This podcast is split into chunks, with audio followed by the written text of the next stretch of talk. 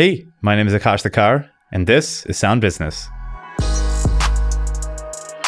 This is the podcast where we dive into the mindsets and methods of some of the top musicians, sound designers, or audio creators in the world. We're going to interview everyone from plugin makers, performing musicians, video game composers, and everything in between, and learn how they run a successful business and how they're making a killer living in the worlds of music and sound. My hope with this podcast is that you can be exposed to the many myriad different ways there are to make a killer living in the worlds of music and sound, and help you realize that there's no one right way to get to the top. And with that, let's get into the episode. My guest today is Michele Arnese. Michele is the founder and CEO of Amp Sound Branding based out of Munich, Germany, which has done audio branding for companies such as Mercedes, MasterCard, Porsche, and many, many others. In this episode, we talk about what audio branding is, how he got into the field, how he brought his company to work with all these huge successes, how he's using AI in his audio work, and much more. So, without further ado, let's get into the interview with Michele Arnese. So I want to hear about sonic branding because this isn't the sort of thing that people tend to just dive into. When it comes to audio, people say, oh, I want to be a composer, or I want to be a sound designer, or mixing engineer, or something like that. But you wound up in a different place with sonic branding. So tell me how that happened and how you wound up where you are. Yes, uh, thank you, Akash, for the question. I mean, I have to look back some couple of years, basically. We are kind of pioneers of this business. I was working as a management consultant. I studied also music, and at one point I was very, you know, sick about uh, doing my job as a management consultant. Was missing my passion, and then I was looking around, and I was after you know playing with bands, uh, doing music all my life. I was thinking what I can do with music because I will never be a professional musician at my point, you know and what I can do that takes the music in my life. Uh, just I don't didn't want to let it go.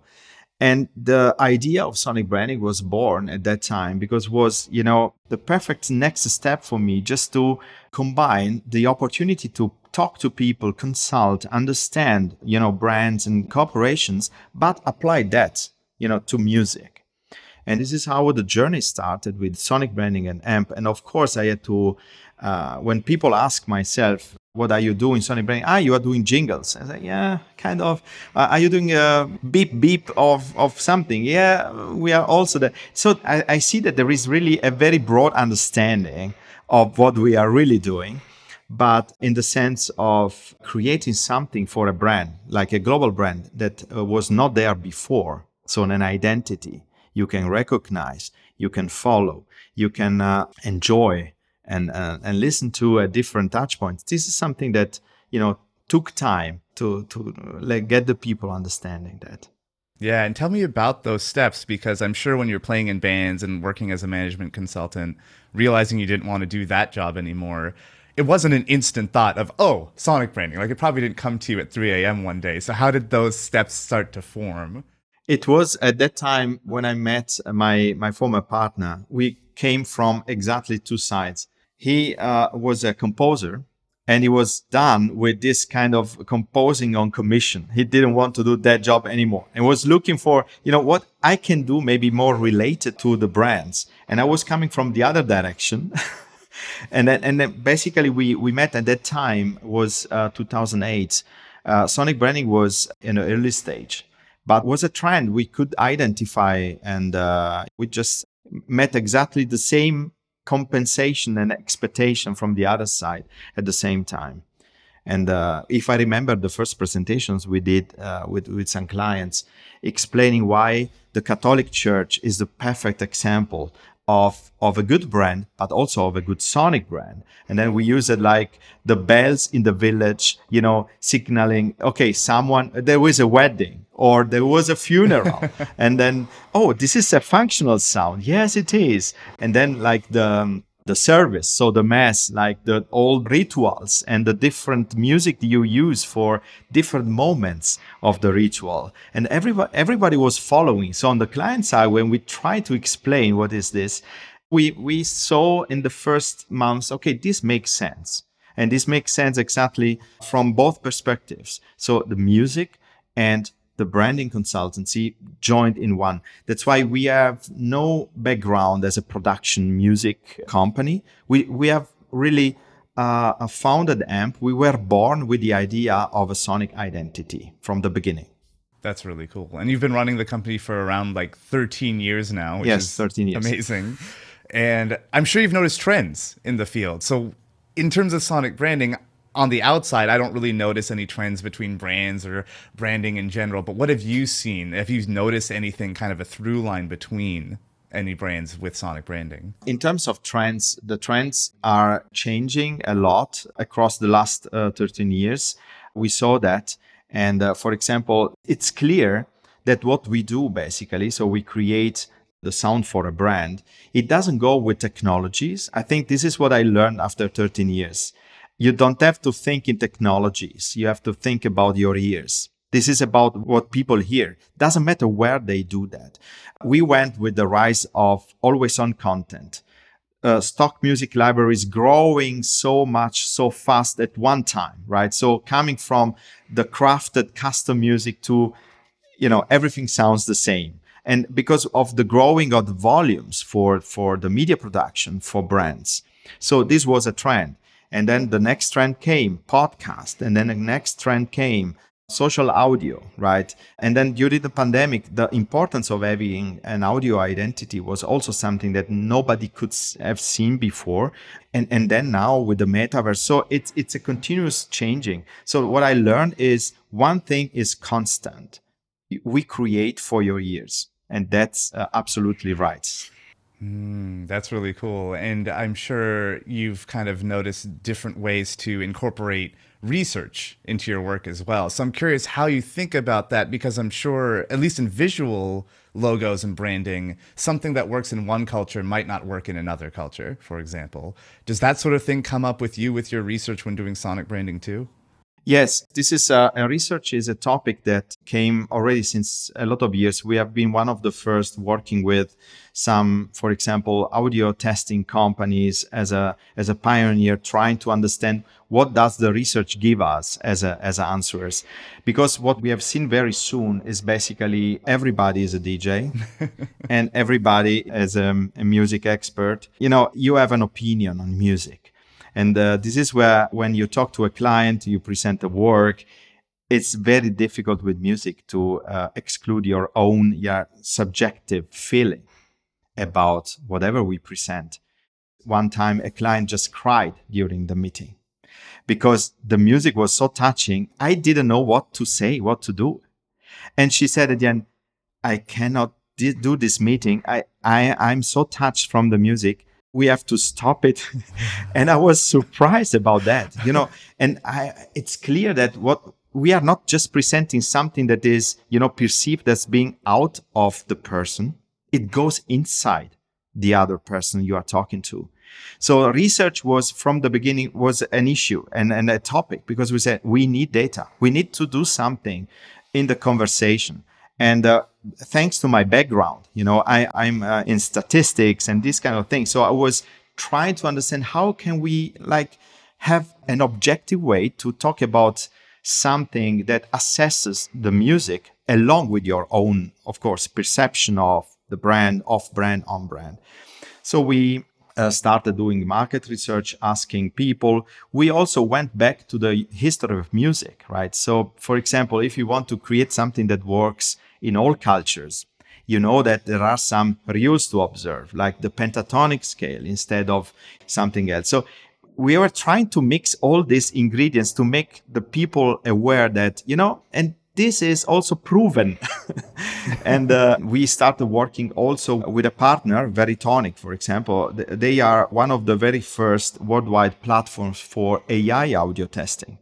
So, and we explored this interesting way to pre assess music with artificial intelligence that has been trained with real market research, with tons and tons of music, how the real people responded to it, so that the AI can take a decision without a real person judging the music and and we we collaborated with them a lot, especially at the beginning, just also giving our expert uh, you know feedback on that and building the platform.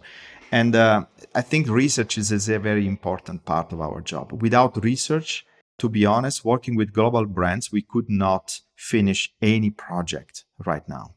So it's an important point, and this is one of the first questions that the clients ask us now.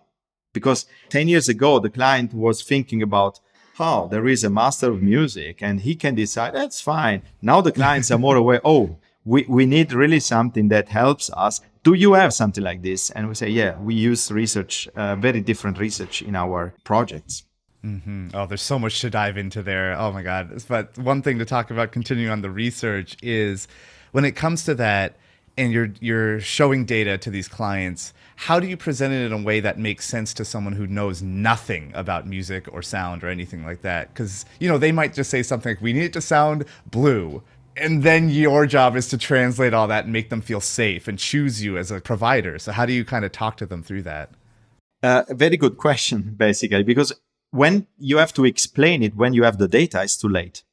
So what we normally do with our clients, we establish a language before we create anything. This is what we call the sonic principles of a brand. So we define the brand should sound like this, like this, like this, like this, and there is a mood board. There are do's, there are don'ts, and this is an interesting journey because the client learns a lot. Normally, you don't have clients that are aware of a sonic process a lot of them they do it for the first time so you have to be you know as an agency you have to be very down to earth in terms of language in, in terms of understanding. You have to have an emotional intelligence as a client manager creative director. And this emotional intelligence is mostly to understand how the client wants to understand and talks about music. So we establish that language and then when we create and then we test and then we have the data, we refer exactly to what we agreed on before the process started. And then they have been um, already through the mood board selection with us. We do really like quiz games with the client. So we present some tracks after we, you know, establish the sonic principles. So this is how your brand should sound. And this is, by the way, how the brand should not sound. Equally important. Then we play some songs, and the clients should say, "Oh, th- I think this is on brand. I think this is off brand." And then it, this is a fruitful discussion because they get used to this uh, type of discussion. Content wise, it maybe it's not that important uh, talking about this one track, but the fact that we talk about that facilitates later on the presentation of data and the presentation of, of the creative part. Oh, that's really, really neat. So, you mentioned earlier when you're doing your research, artificial intelligence, and I'm sure a lot of listeners' ears kind of perked up like, oh, what? Because it is a thing. It is definitely a thing where audio people are like, no, I'm hearing all this AI created music and it's not terrible. Oh no, it's going to get so much better. It's going to steal our jobs. And you used AI in your research. Can, so, can you talk to that and how that's fitting in and how you think about that future? Yes, so I think the AI in the research is something that is different from the AI that creates something. So for the research, we use AI to uh, have something that is repeatable under controlled conditions, right? So you can, for example, make changes to some assets and you can repeat exactly the same test under controlled condition and you see how your improvement improved some points of the music. For example, the memorability, the recall, uh, the feeling of uniqueness, authenticity, the happiness, uplifting, and all these kind of things you can measure, right? The AI that creates, I think this is a, a discussion we have a lot in the industry because the role of AI is misunderstood completely. Uh, we have also internally at Amp, we have our uh, production teams, right? The first time we started creating our uh, software, we have uh, also software that we use for the sonic branding implementation that understand uh, uh, tagging of music and all these kind of things. They said, Michele, are you planning to close our production team now and thus substitute it with some AI that creates the music? And this is not how it's working. But if you consider that with the AI, we have now the capability to take one existing track, which has been created by an artist, by the way, but taking an existing track and making an edit of this track automatically because you have a video and then you have like maybe two cue points in the video you say, oh, here I need a high of energy. Here I need some tension. And then the grand finale, right? And you can tell the AI, please take this music and make this out of it. And this works pretty well. And, and this is where we can help brands on high volume productions.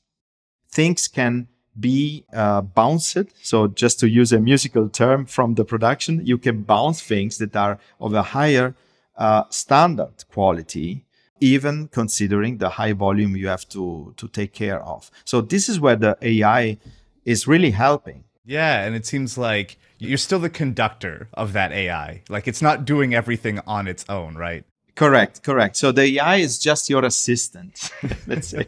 so you are taking creative decisions, you are creating, you are, we work with artists from all over the world. We have a very special process of creation. We have our own uh, composers and they do everything. So we are really working highly creatively, but the AI assists during this process. Now, during this whole process, you're getting people to listen to tracks and they're saying yes, no to if it fits on brand. I'm sure you've dealt with situations where maybe not recent clients, but clients in the past have said, like, we want it to sound exactly like this thing. Don't change anything. Just make it legal for us to use, basically. And how do you talk them through that and make sure, like, no, no, no, we want something more unique?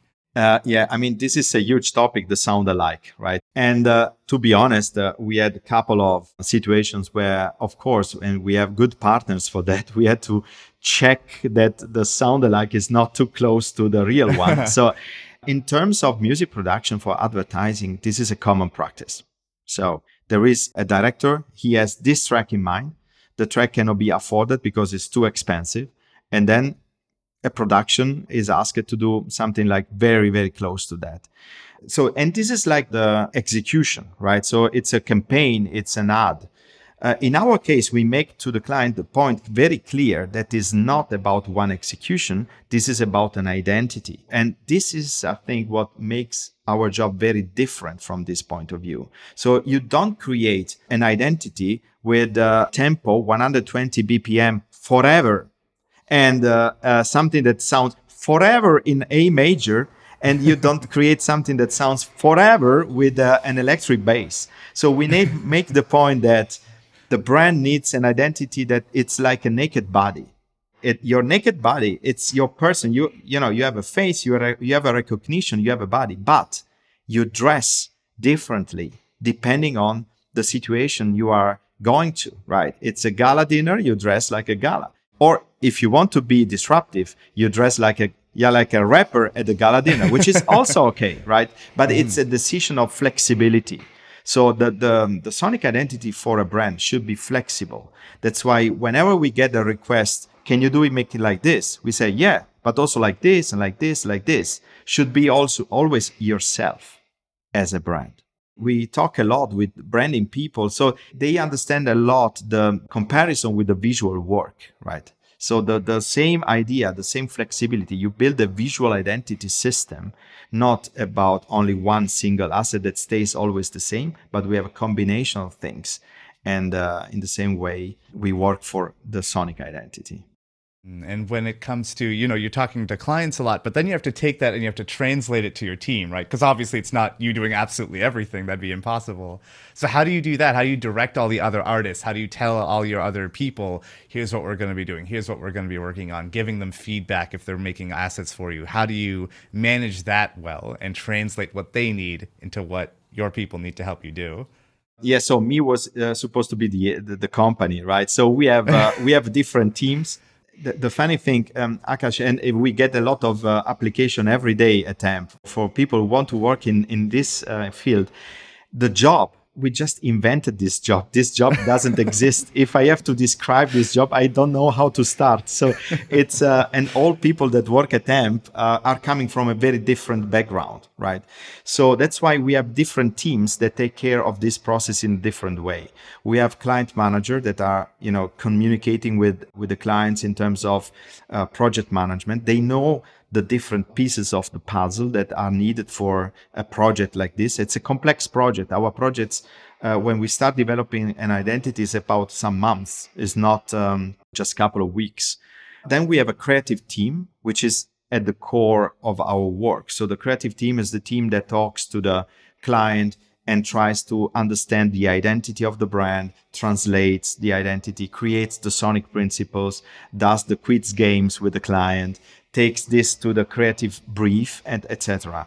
Then we have an artist services team and this is the team that briefs artists from all over the world with the, the, the brand brief to create uh, the sonic DNA for, for the brand, like the core piece. And uh, this team has also very special capabilities and very special skills because uh, need to understand a creative brief, but they need to talk to also the artists out there. So they need to understand how to brief an artist that maybe has never done something like this before. But this is where the magic happens because then you have something authentic coming out of this process and behind there is a brand brief but it's not necessarily you know something that you expose to that to that extent. So we translate i think we talk at least five different languages in one sonic branding project. We start talking like the brand language the project management then we talk the uh, creative language so metaphors inspiration and everything. Then we talk like the music production language very specifically.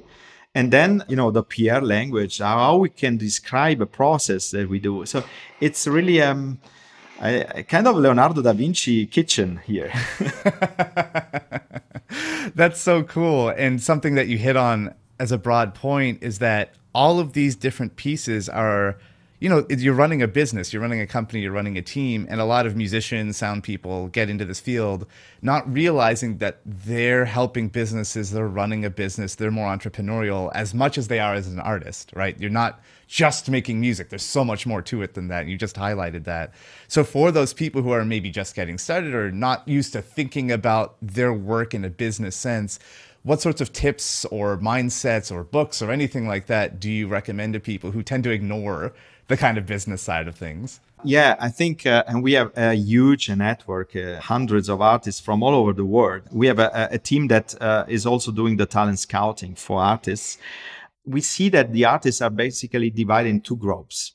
The first group is uh, the artists that have a sense of business, so that they, you know, can create uh, within a timeline, and this is not easy for a creator it's absolutely not easy to be like professionally creative. This is an, uh, something that I would say only 50% can. And we try to educate the other 50% because they are talented and, and crafted, you know, with something to that process. And uh, the recommendation that I give is trying to exercise this creativity within a professional like setup and timeline because this is the secret of of success. We think that the really really big artists out there are crazy. You know they are very savvy in terms of the business and also the dependencies of what they do. And i think uh, this is where the collaboration with a lot of artists goes much better than in other cases where there is an understanding of what are the dependencies. So if i deliver that what happens then after that? What what what are the implications of that? And this is like less the business side it's more really trying to understand the big picture where your work is embedded in. I like that a lot. And for those people who like you know when you start a business like yours or any business you're not working with porsche day one right? Like that's usually not something that happens. So how do you kind of build to that especially when you have no you know logos or sound branding done, how do you prove to these companies, hey, AMP is the place to go? Like, how do you tell them? if I look back at the story, of course, it's a mix of, you know, trying to convince that you have a great idea with examples.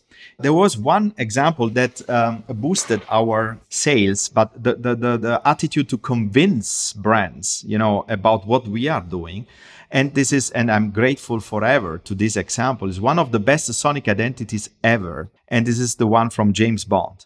We used this example, and we had like many, many years ago the idea let's take James Bond. Let's split James Bond into the ingredients. What does make James Bond so recognizable, but also the longevity, right, of James Bond, 60 years and still fresh and we went back to ourselves and said, okay, you know what? Because it's not based on just one element, it's based on very different elements. So then we we cut the James Bond music.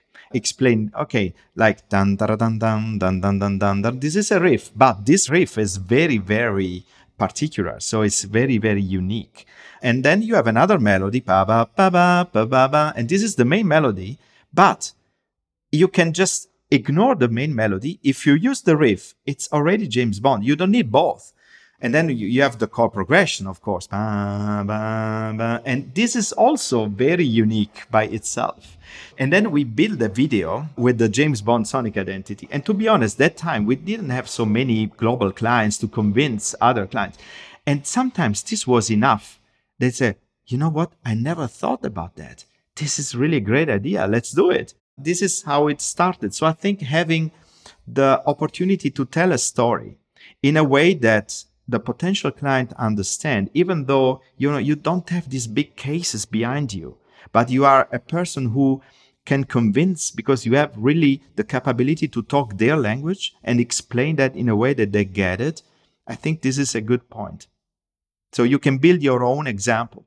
And there might be pushback though, because there are brands that typically, you know, on, on, the outside don't look like they have a sonic identity. Like Apple is a good example. When the Apple logo appears, there's no exact sound that Apple always uses. They don't need it. They don't need it. so talk to me about that. Like, how do you kind of think about that in that case? I will never propose Apple to use a Sonic logo because it does not make sense for Apple, right? So if you take Apple and you you take like your experience with Apple products, I think we get more Sonic infused from Apple than from everything else because all the uh, user functional sounds that you have when you use a, a product. And also the iphone yeah right? The iphone sounds and even you know the ringtones and everything. This builds the sonic identity of apple. And apple did something very clever from a creative point of view. They created also commercials where they use it the functional sounds inside the soundtrack. So can you tell me why do you need a sonic logo at the last three seconds of an ad of apple if you have five times the shutter sound played throughout the 30 second spot and you can close your eyes and I know exactly which product is talking to me. So that's why I we don't go to Apple and offer a Sonic logo today.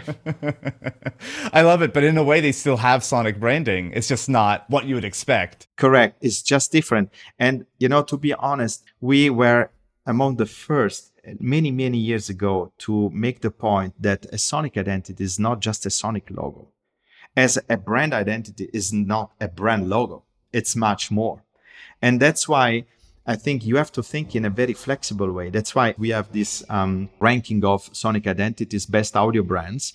It's, I think, the biggest index and ranking of Sonic identities in the world right now. We analyze 250 brands and with also the use of uh, tools like uh, customer engagement on social, our tonality analysis and everything. So it's really data based. And then we have like a ranking and we have like the first 10, then the top 50, etc. And Apple is among the first five although they don't have any Sonic logo, because everybody can recognize the brand with closed eyes. And this is the goal. You have to think broad. You have to think in a way that goes to the goal of what Sonic branding is, is to build a trustful relationship to a brand through your ears, no matter how you do that. Could be, you know, Nike also. It's a great example. Nike doesn't have a sound, but probably if you show me three ad and I don't know what is going on there, I could say maybe this is from Nike because you can observe there is a way they use the, the, the speaker that is very particular. It's like a reportage. It's like from the reality talking. There is a way they use sound effects. There is a way they use the music. So, you know, there is a style that can be recognized. Of course, the question is how much can I do that?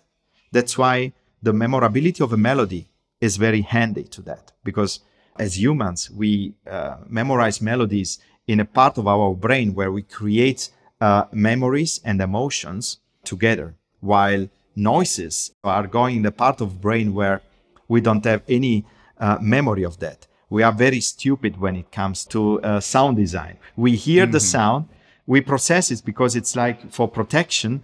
And then I play the same sound five seconds later, and it's the same reaction. So we forgot what happened before. We are like like dogs, right? So forgetting exactly what happened five seconds before, and we do reprocess it because it's more about the noises are more about you know the self protection, the instinct, but the melodies they are creating the real emotions and are stored in the part where the memories are.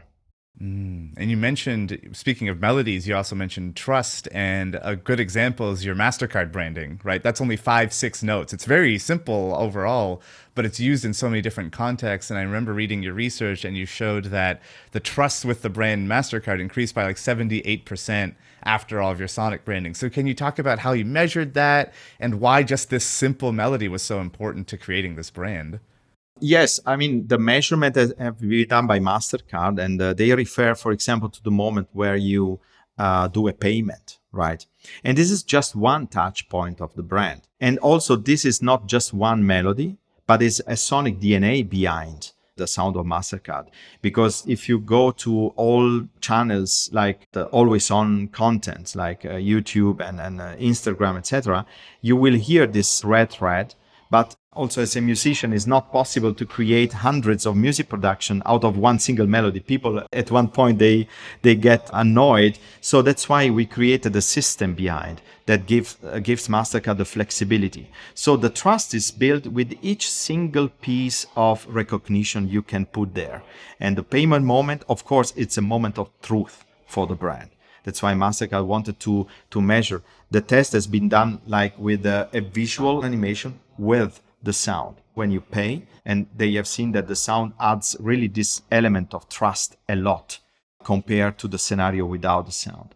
And there are also some other interesting findings from, from that that make make possible to say that what the theory, you know, says about the level of trust built by music that you recognize and recognize again this is applied to, to a global brand if the implementation goes holistic because you have to build the memory structures around the brand at different touch points. If you have, for example, if you would have the payments of the MasterCard completely disconnected from everything else MasterCard, this could not help the brand as an holistic uh, identity can. That makes sense. And when it comes to teaching other people these mindsets because I know you teach sound branding in Milan. So how are you kind of te- what are you telling them to listen for? What are you teaching them to do? How are you telling them this is what sound branding is? Because if it's a new composer, a new sound designer, they might think, "Oh, I just put a sound to the logo, and if it's cool, it's good." What else are you trying to get them to listen to? Well, I think in this example, when uh, I taught in uh, in the NABA, in the Nuova Accademia delle Belle Arti in, in Milan, was less about sonic branding itself, but was more interesting to teach the people what does it mean if you have a lemon in the hand and you have to do the sound for this lemon. You know, it's it's more about teaching how can I write a briefing that captures exactly the story about something and how can I transfer this story, this emotion, this tonality into music. Because if I can do that, then I can work for brands. And this is exactly the core of the capabilities that you have to build around sonic branding. Just to imagine what does it mean? And then we talk a lot about cross modality. So it's, uh, you know, the lemon is like yellow, it's like bitter, sour. What, what do you do with that? And I think this is the, the example that helps students to understand, okay, how can I write a brief that captures the essence of, of a brand? And then it's done. That's really cool. I love that exercise. Now, considering it from the outside, it looks like, oh, you figured it all out. There's nothing left to do. There's nothing left to learn. I'm sure that's not true. So I'm curious what you're focused on now. What are you learning? What are you looking to? What sorts of trends are you kind of looking for? What's on the horizon for you? Many things. So we are um, pretty engaged in our tool development right now. And it seems to be the border is just our imagination we are uh, working a lot in the voice topic, uh, like cloning voices, which is an, a very interesting uh, thing that brands can do. Uh, how you do describe voices, how you work with artificial voices. And, and I think this is really a, a topic that we are working a lot on.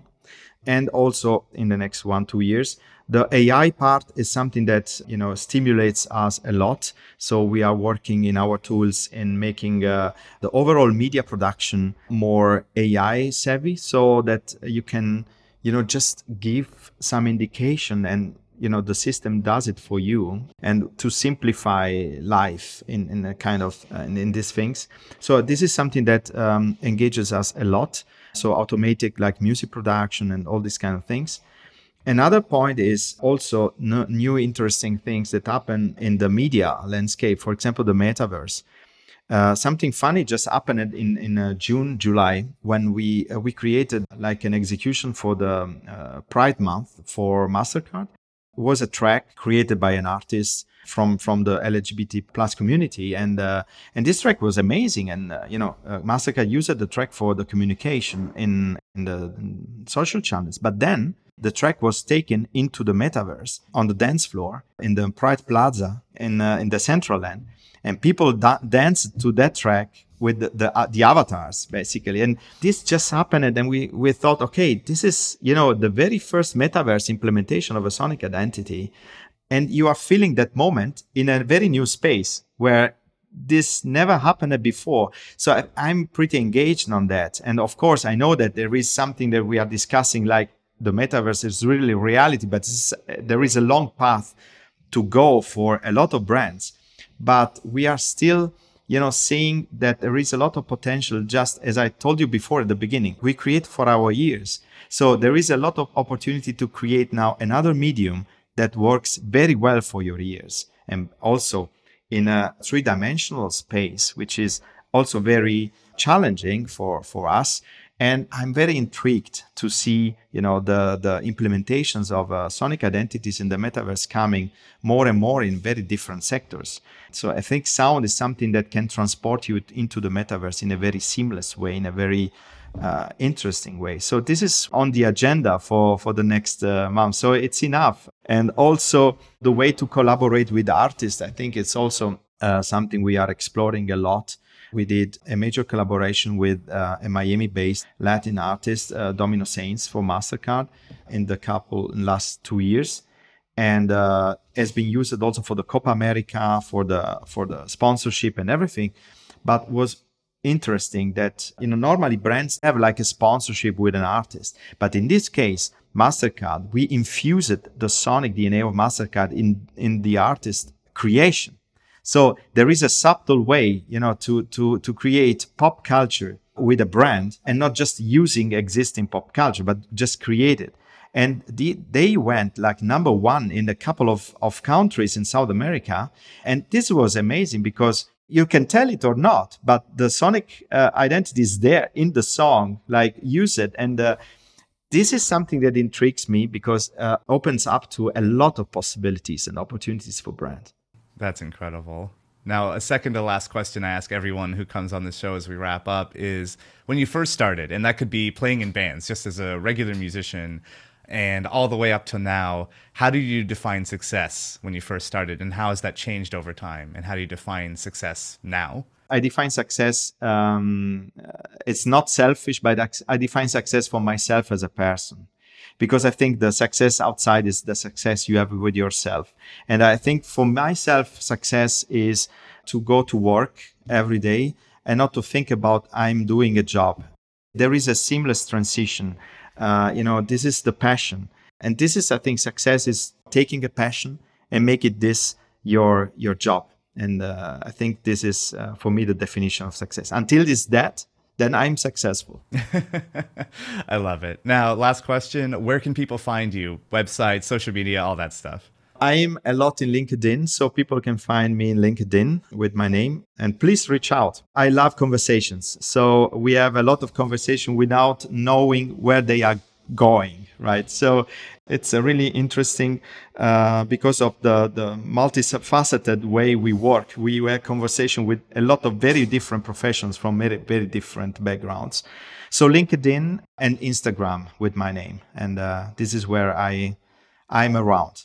Beautiful. Awesome. Thank you so much for coming on. I think people are going to get some amazing insights from this. Thank you, Akash. And thank you for, for having me in this uh, really like uh, going with the flow conversation. I enjoyed so much. Oh, I'm so glad. Thank you.